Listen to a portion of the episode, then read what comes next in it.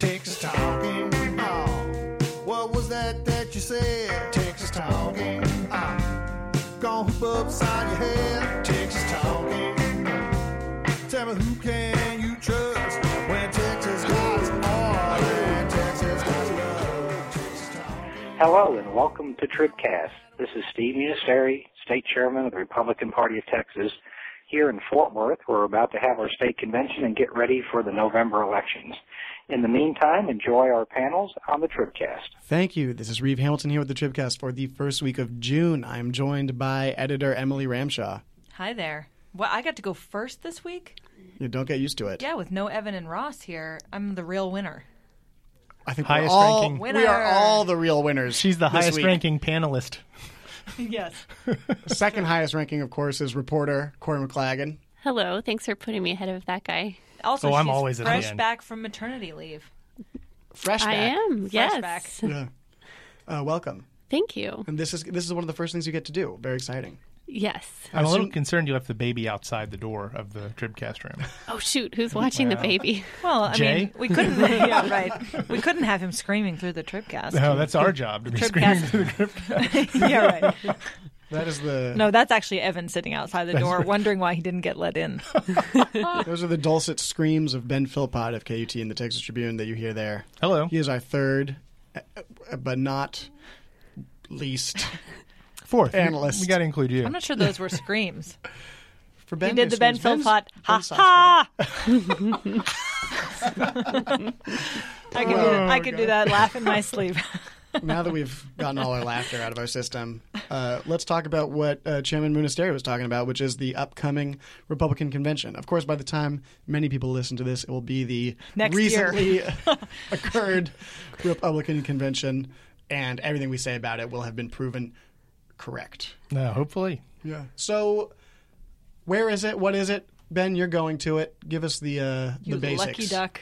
Uh, it's in Fort Worth. Isn't this the second time in a row they've had it in Fort Worth? I don't remember. Second out of three times, something like that. But it's in uh, Fort Worth Convention Center, uh, and uh, extremely Wendy large. Davis's backyard. I was going to say, was this Yes. planned because it's in Wendy Davis's backyard, or has it been on Well, the schedule to be in Fort Worth? I know that they've had it in Fort Worth before. I think it's just it's a it's a nice facility. They didn't just discover Fort Worth Yeah. because of Wendy Um, Davis. Oh, Right. that town sounds nice. but it is interesting. I mean, you would think that maybe Wendy would want to have the Democratic convention in Fort Worth the year she's running.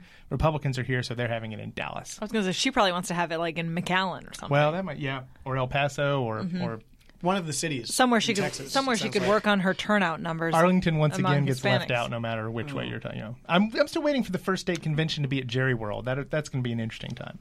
But But that's not the one you're going to this But week, that's so not the tell one us more about that one. Uh, you know, it's uh, extremely large. I think they're saying uh, over 9,000 delegates, over 11,000 attendees. Uh, they've always got a gigantic uh, kind of vendor area with, uh, you know, where you can get oh, i- i- just about anything from different conservative movements and groups across the country.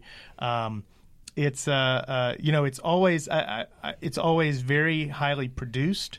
Uh, as a radio person, you kind of notice these things. You know, it, it's almost like they've uh, put on like a, a a Broadway production with musical cues. That's and what Republicans are known for. Well, and people people coming in and hitting their marks and turning to the right camera, and you know it's breaking out in song. and breaking out. And so, well, uh, Governor Perry one year did have an entire uh, marching band join him on stage Wow. with balloons falling and you know confetti and all that stuff. So yeah, I mean, this is a, a really big deal. They really like to put on a good show.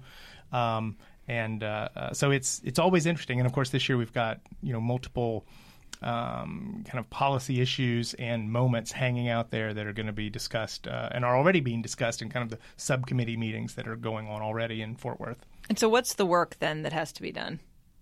Uh, con- well, I guess number one, congratulating everybody who just won in the primaries and the runoff elections, uh, and getting all the grassroots uh, delegates all revved up to go back to their home counties and their home precincts and and you know get get the vote out in November.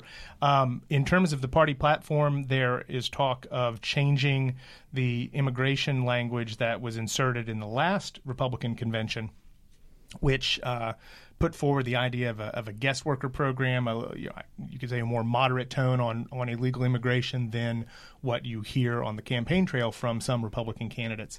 Uh, that actually, you know, came to the floor or came to the main convention floor for a vote and got added last time. There's already talk now about stripping that out or severely altering it. Um, Right. It I- looks like it's not there at all in the draft platform. Oh well, so there you go. So that's taking it out completely. Um, you know, it. Uh, I was just talking to somebody today, and they said that it's it's not that the Republican Party of Texas is split on this. It's that the maybe twenty or thirty. And this is what the person told me: the twenty or thirty percent of Republican establishment have a larger influence on the platform committee and therefore they're the ones that are trying to insert this language. Said, but the rest of the convention, they want it stripped out. They don't like it at all. They think it's too lenient on illegal immigrants, and you know they want it stripped out. And this is the segment of the party that has emerged pretty victorious from the primaries, right? Yes. That wants it stripped out. Right. I mean, the the more conservative wing seems to definitely be behind the steering wheel in the Republicans, just based on primary victories. Right, and it's interesting how the makeup of the convention kind of ebbs and flows. You know, uh, two years ago and definitely four years ago, uh, or I guess, well, anyway, over the last Some number of years, yeah, some number you of years. Over the last over the last handful of conventions, you've had like the Ron Paul Republican delegates really make an impact. I think like four years ago, uh, or six years ago, I'm sorry, when he was first running for president, they were really there um, uh, and you know took over a couple of seats on the uh, executive committee, took over a lot of delegate, uh, a lot of uh, chairmanships of precincts. Um, uh, and uh, you know, and, and this time around, we maybe are going to see the real rise of, of the Tea Party delegates, um, maybe with even more power than we have kind of assumed they've had within the convention in the past. Will it be? Do you guys think it'll be tough to reconcile these sort of the Dewhurst voters and the Patrick voters? Uh, you know, given how ugly some of the primary, especially the runoffs, got, sort of. You had the the Dan Branch people and the Ken Paxton people were sort of slinging mud at each other, or is it easy to when you're com- coming together in Fort Worth, everyone just gets along and hugs and makes up? This is when you forget everything that was that was said in the spring, right? I mean, I think it has to be. You know, they have to show. There's been so much attention to the fact that the Republican Party, particularly in Texas, has been so divided of late. You know, I think they really have to come back to the table, and a convention is a perfect place for this, and say, look, we're all on the same team here. You know, obviously, we're done with the primary. There was a lot of mud being slung. Now we really have to show a united front because I do think that they see, you know, a threat from Democrats that probably feels a little bigger than it has been in years past. or at least they feel a threat coming down the road if it's not this year the, you know everyone sort of is always saying like well maybe in a few years maybe in 10 years but it's out there somewhere right I think they feel. Uh, this isn't going to sound right. I think they almost feel more of an internal. But he'll say it anyway. Say it anyway, I, I think I think they feel more of an internal threat than they do an external threat. I think they uh, feel like if they don't come together, if they don't say all the elections are over, now we just got to do what we need to do.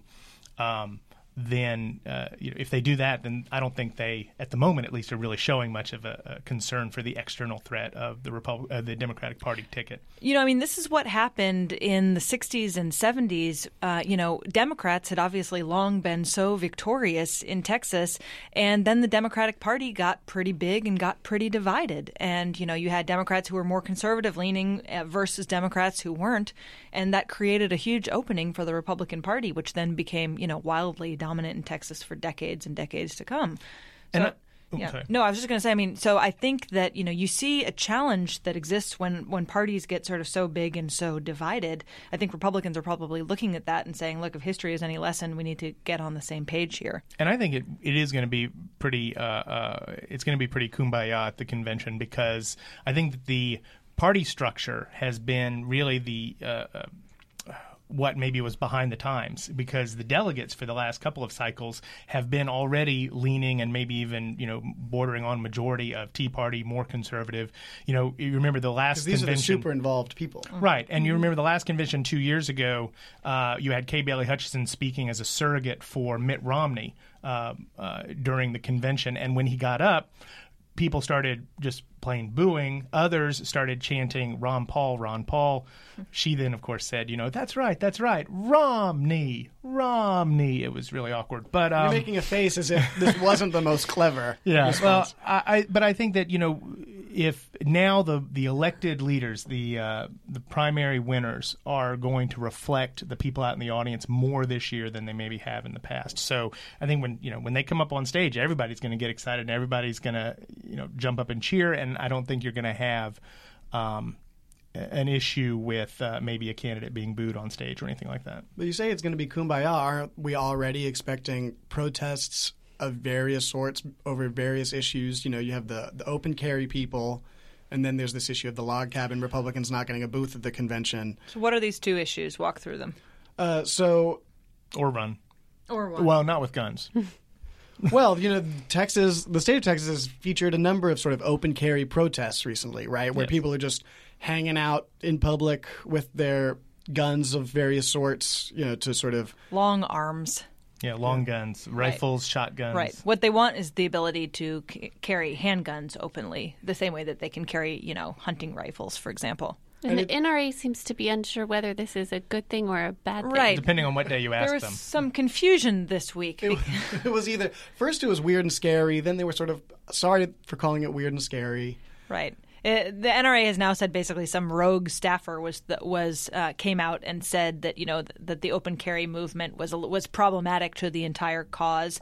So the NRA has now said you know that isn't the NRA stance, and you know that person was not sanctioned to speak on our behalf. Speaking of organizations that have impressive conventions, high tech conventions, the NRA. Have you been? I have to the one in Houston. Yeah. Where It- what was the carry style like there? Um, I there was uh, there were a lot Whatever's of guns legal. on the well the entire uh, exhibit area is is guns. That so makes there's sense. a lot of guns there. They're all out in the open They're all out in the open. Yeah. well, so what's the flap then? Is there a flap? There's a flap over guns. because open carry is not going to be permitted at the convention, right? Well, open carry of the long guns is not going to be allowed, although the Republican Party uh, is able to uh, kind of hide behind the fact that it's not their fault. Uh, the state law is quite clear. If you've got a Texas Alcoholic Beverage Commission uh, license to sell alcoholic beverages, you cannot knowingly allow someone with an open carry gun uh, onto your premises. Um, So it's not even hide- they it's not even hiding behind it. I mean, they're they're bound following- by well, law. I guess right. yes, I, you're right. Hiding behind, Republicans are hiding just behind would- choosing to drink instead of respect the Second Amendment. right. well, the convention. I don't even think you have to drink. license. It's just that they have the license. Yeah. Yeah. But so, uh, but you know, of course, and I've, many of you have maybe seen on Twitter, there are some loopholes to that in delegate subcommittee meetings uh, already this week in Fort Worth. You've had open carry uh, people from uh, Open Carry Texas, the kind of the big organization that's behind this in the state, and has been holding all these rallies, holding the you know, rallies, on uh, Sixth Street during South by Southwest. Right. going into Chipotle, going to Sonic and Chili's and all these places. which is definitely, Ben's favorite haunts. Some of their which has uh, get- gotten pushback from those places. They have It has. They Well- have sort of sided with the scary and weird. well and, perspective, those and the- businesses. The, thing is, though, that um, uh, Chili's and and uh, Chipotle can cite the same thing that the Texas Republican Party is citing. They sell alcohol on that premises. It's not about very whether or not. sugary limeades. Well, it's is, it's it's you know, not about whether or not they support them or don't support them. They can just walk up and say, "We serve alcohol. Stay out." Um, I wonder, are we going to see legislation in this co- upcoming session to? Well, they're in. So the the people are in this in the committee meetings right now, trying to get things, you know, both on the party platform and uh, just that, that if you sell people alcohol, you can still carry your No, no. guns around. No, Uh, that just, seems like a hard sell. I just made that one up. But but they're there and they're there using a loophole, which is they're there hold, uh, carrying uh, pre nineteen hundred or uh, uh, uh, black powder pistols openly on their hip. Which you know you're allowed to do that, even though you can't bring an, a, a rifle into the convention center. Those guns are not considered um, firearms. The black powder rifle uh, pistols are not considered firearms, so you can bring those in even though there is a TABC license. All right, and then there's the log cabin Republicans issue. Who wants to fill us in on that? Well, I mean that. I, Ben does. I can. Yeah, I wrote something on that too. Uh, you know that one. I thought one. you were radio. I wrote it and then read it on the radio. You read? and thought then you- I thought you were winging this website. thing. What? You didn't realize we had editing? Well, yeah. Uh, Ben's been reading this whole time. yeah. Shh, let me put my notebook down. Here, make, make notebook noise. Yeah, thank you. Um, Sound effects. uh, another thing we do in radio. this is like an old timey radio show that people used to listen to when they carried their black powder pistols around. All right, I'm going to do my my clopping horse feet. So- you know, so the fact that log cabin Republicans were not allowed a booth uh, is really nothing new. Although uh, the group um, maybe the group's response this year was a little new. They were the national part, the national group, and the local chapter uh, in Dallas had a big press conference. Log with- Cabin Republicans are a gay Republican group. right? Yes, supporting gay. Thank you. It was a gay- quiz. supporting uh, uh, uh, equality, uh, you know, same-sex equality and everything. Um, they, uh, you know, they were had really harsh language in their press conference and in a press release saying that you know this is going to. Uh, this is going to really hurt the Republican Party. That Republicans uh, are behind the times on this. That millennials totally don't agree with what Republican establishment is doing right now, and that eventually it's going to hurt him. I asked uh, the national executive director whether or not this meant that he would not be endorsing, you know, the slate of Republican candidates in Texas, especially those who have come out and said, you know, that kind of backed up the state party platform, which says that homosexuality quote tears at the fiber of society. Well, that's the thing, right? Is that they didn't get the booth because, and our introducer this week, Chairman Munisteri, said because you know they support uh, same-sex marriage, which is sort of against, against- the platform. But in fact, the platform is not just anti same-sex marriage; it's anti the practice or concept of homosexuality. right, and it, The Democrats quickly came out and said, "You are more than welcome to have a booth at our convention." I actually I was on the phone with As the, long as you're not a Larouchian. right, exactly. Feel free. I was on the phone with the that executive director when that email came out from the Dallas uh, from the Democratic Party, state Democratic Party, and I asked him about it, and he just said thanks, but no thanks. Uh, you know, we're still Republicans. We want to build up the party, but the Republican Party needs to stop dividing itself. Um, but it, it, uh, uh, well, I forget what. but I it does but it does seem like a that does seem like a potential theme for the convention right for people observing the convention it seems like on that issue on immigration they probably are behind where the younger generation polling shows you know their feelings are it seems especially you know on gay marriage younger generations have less and less of a problem with it Right. uh, on immigration, I think there's probably they're probably support a sort of a softer approach or sort of a more pragmatic mm-hmm. approach. So mm-hmm. this is, I mean, this is the big challenge for the Republican Party in Texas right now because they want to grow, grow, grow. You know, yet the the wing of the party that has been most effective of late in getting people elected is the wing of the party that you know does not you know want to extend additional rights to to homosexuals and you know does not want a guest worker program. You know, I think that's the challenge facing them as they try to grow. They want to grow, but also sort of like grow inside a smaller tent, basically. Well, grow. You know, it's it's interesting. They there's uh, a lot of talk about you know uh, from people like John Cornyn and Steve Munisteri that you know we we don't have to agree 100 percent of the time. Let's agree 80 percent of the time and move forward as a party. But then Um, you turn around but and then you turn ban around the and- log cabin Republicans. for Right, that. and, and- what and- does forward? What does forward mean? You know, that's I right. think that's Continuing the question. win. right, right. So do you think? But do you think that these things that are sort of like they get a lot of press heading into the conference, and they make a lot of headlines, and especially you know the open carry makes for good photos and interesting demonstrations, but when actually push comes to shove, do you think the convention will be at all tense, or will it just be like, hey, we're Republicans, let's have a good time here with our drinks, Depends on how many people guns. are there with big guns. and if they're perceived as scary and weird? Right, or how big of how big protests are if there are protests. you know, I mean, the fact the, the fact that the party uh, the party platform, you know, almost all of it is debate behind closed doors. Um, kind of like the way we put together a bill in the legislature, but uh, but uh, you know, it's all it's almost all behind closed doors, and it's going to be, uh, you know, it'll be interesting to see on Saturday when they put a vote to the party platform whether or not you ha- have groups um, either open carry or immigration or um, log cabin Republicans that try to come up and do a floor debate and change some of these things. Um, and odds are, if it couldn't get into the party platform in the first place, um, there's almost no chance that that it will be changed on the floor, or that they'll even have the platform to talk about it, to debate to debate it on the floor, out in the open and out in the public. there's a you, you know this is all great but as people that have covered conventions before you know does any of it really matter does anyone actually da- later on when we get into session anyone going to pick up the platform and be like oh i guess i should be uh, following this plank Well, I think when the im- the immigration plank changed last time, um, what what some people saw as a softening on immigration, I I think people noticed that. I think you know as the Republicans try and reach out to to Hispanics. Um, that that change did not go unnoticed. So I, th- I think it does matter what the platform says.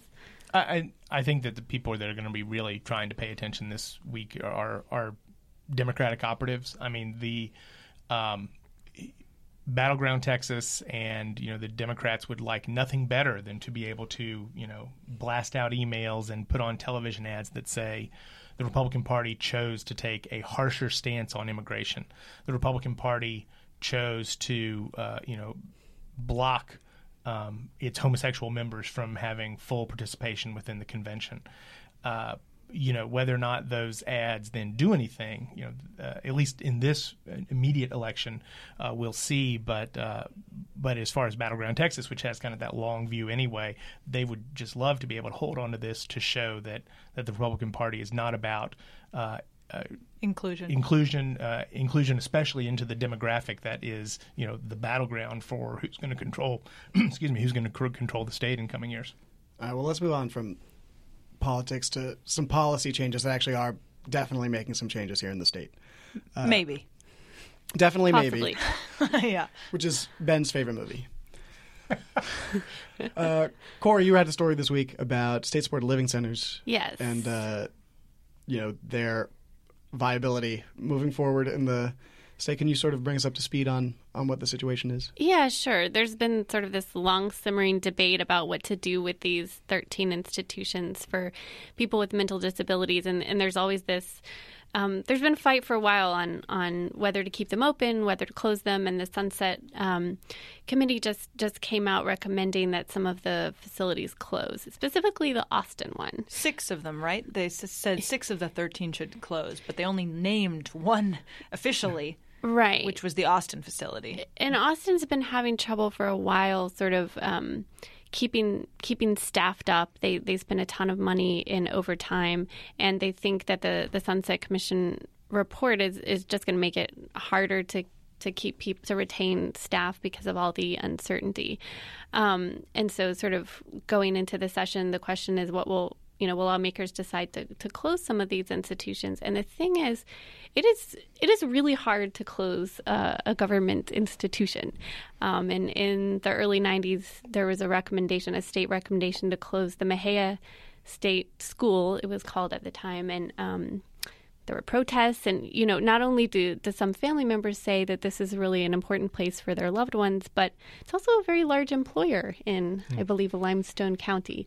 And so you know there were protests and governor richards eventually came in and, and re- reversed that decision and and it you know stayed open. Um, but it's it's it's going to be interesting to see I mean what happens because states a lot of states are closing these institutions and there's sort of a I would say general national trend toward moving people into smaller community homes but you know there's some families that say these institutions are the best place for their loved ones. Is there any talk of improving the facilities at the ones that would remain open? Not, I mean, it, it's really them? expensive. That's the other thing about this type of care is if you do an analysis of the what it costs to care for someone in a community-based home versus what it costs to keep an institution like this operational, you know, these are huge costs. The Austin facility, in particular, is not just a major cost; it's sitting on some incredibly valuable land. So I think, you know, I'd be curious to see how much that plays a role in Well, any of that's in the report. They, they discussions, talk right. about valuing the land for sale after the hospital's been closed, Right. Or the facility. You know, this for when Corrie and I were covering the ledge, you know, a, f- a few years ago. This this fight has obviously comes up almost almost every session, and it's really fiery between families on both sides of this issue. And interestingly, in the last session, this conversation seemed to calm a little bit. Disability advocates on both sides of this issue said, you know, kind of like the Republicans, you know, we need to all sort of meet somewhere in the middle and and not make this such a huge fight. It's really dividing us. But the release of this Sunset Report, which was really sort of the the sort of biggest, you know, I mean, it was kind of a groundbreaking statement to say officially six of these places should close, um, has reignited this fight in a big, big way. I think a lot of people can agree on, on both sides of the debate can agree that maybe there should be fewer of the institutions, but it's it's going to be very tricky to figure out which ones because of course if that's the one that your loved one is at and they live 15 minutes from your house it's a big deal if that one closes down. And your lawmaker comes to the legislative session and you know suddenly is faced with losing hundreds of jobs in in their community. You know. Well, maybe that's why they named Austin. You know, is it easier to swallow losing a few hundred jobs in Austin, where the unemployment rate's like you know three percentage points lower than the national average? I think it's more than a few hundred jobs. There's I mean, there's a ton of people. a ton that of work people at, work at these facilities but even so i think probably you know austin is a relatively obviously austin is a pretty left-leaning place you know i think that politically it's um, this has been more polarizing in rural communities um, in texas than it has been in urban communities It's not the largest employer here, Right. Like it Right. might Oh, be like it would be, elsewhere. right. Yeah. and there are other care opportunities you know probably in an urban community where it would be Mm-hmm. much tougher if say you lived out in Mexia and you were faced with the closure Mm-hmm. of that facility that said these places don't exactly have great track records for you know abuse and neglect um, there have been a lot of problems at these facilities over the years And and and that's why we're kind of talking about it in the first place. And there was a, a settlement with the Department of Justice from 2009 because of all the reports of, of abuse and neglect that Texas had to settle with the federal government on on working on things, and things just didn't really seem to improve. I mean, the Austin facility hired an an outside group to sort of run it, and things didn't get better. And um, there's and I think that's that's why there has been a trend in other states. Some states like Indiana have just uh, closed all of them and moved people into community homes. But just because they've recommended it at this point doesn't necessarily mean it will happen. Sort of like you guys have said. right wait for lawmakers to start fighting about Yeah. it I remember uh, two years ago when they zeroed out the budget for I think four community colleges, and uh, you know the lawmakers in those districts Woke up. yeah, exactly. Yeah. That's that's what this will be like, and that's what this has been like in the past. Is the lawmakers with these in their districts, San Angelo State School. I mean, you know, uh, all these Denton, all these guys come to the legislature and fight like crazy to keep their spot open. Well, and also there's the what do you do with the uh, residents when Mm-hmm. you close it? You know, right, right now, if I read the report right, it's over 250 days is the waiting period for moving out of a state hospital, a state uh, large state facility, and moving into a community home. And now we're talking about ramping up and closing this down by 2017 as far as the proposal says. You know, we talk, I talked to Travis County Integral Care, which does a lot of the you know coordination on the mental health stuff, and they were like, you know, yeah, that's that's the big thing is we already have this gigantic waiting list. Now we're going to dump people into onto this waiting list, and we got to try to figure out where to put them. Yeah, you would have to you would have to put money into the You'd have to- community right. programs. I mean, Right. I interviewed a woman several years ago who had put her um, I can't remember whether it's her son or her brother in as uh, it was called a state school at the time because um, the waiting list was so long for community home. She didn't she didn't put him in the institution because she wanted to, but it it was the only option. Right. Well, and I, you know, we don't know exactly what the next session will be like, but I think there's a strong sense that it will not be a, a group of lawmakers that are eager to spend money on on new programs. At the moment, that's what it Yeah. appears. Probably we'll not. see how the what comes out of the Republican convention. I guess That's That'll largely determine Yeah, exactly.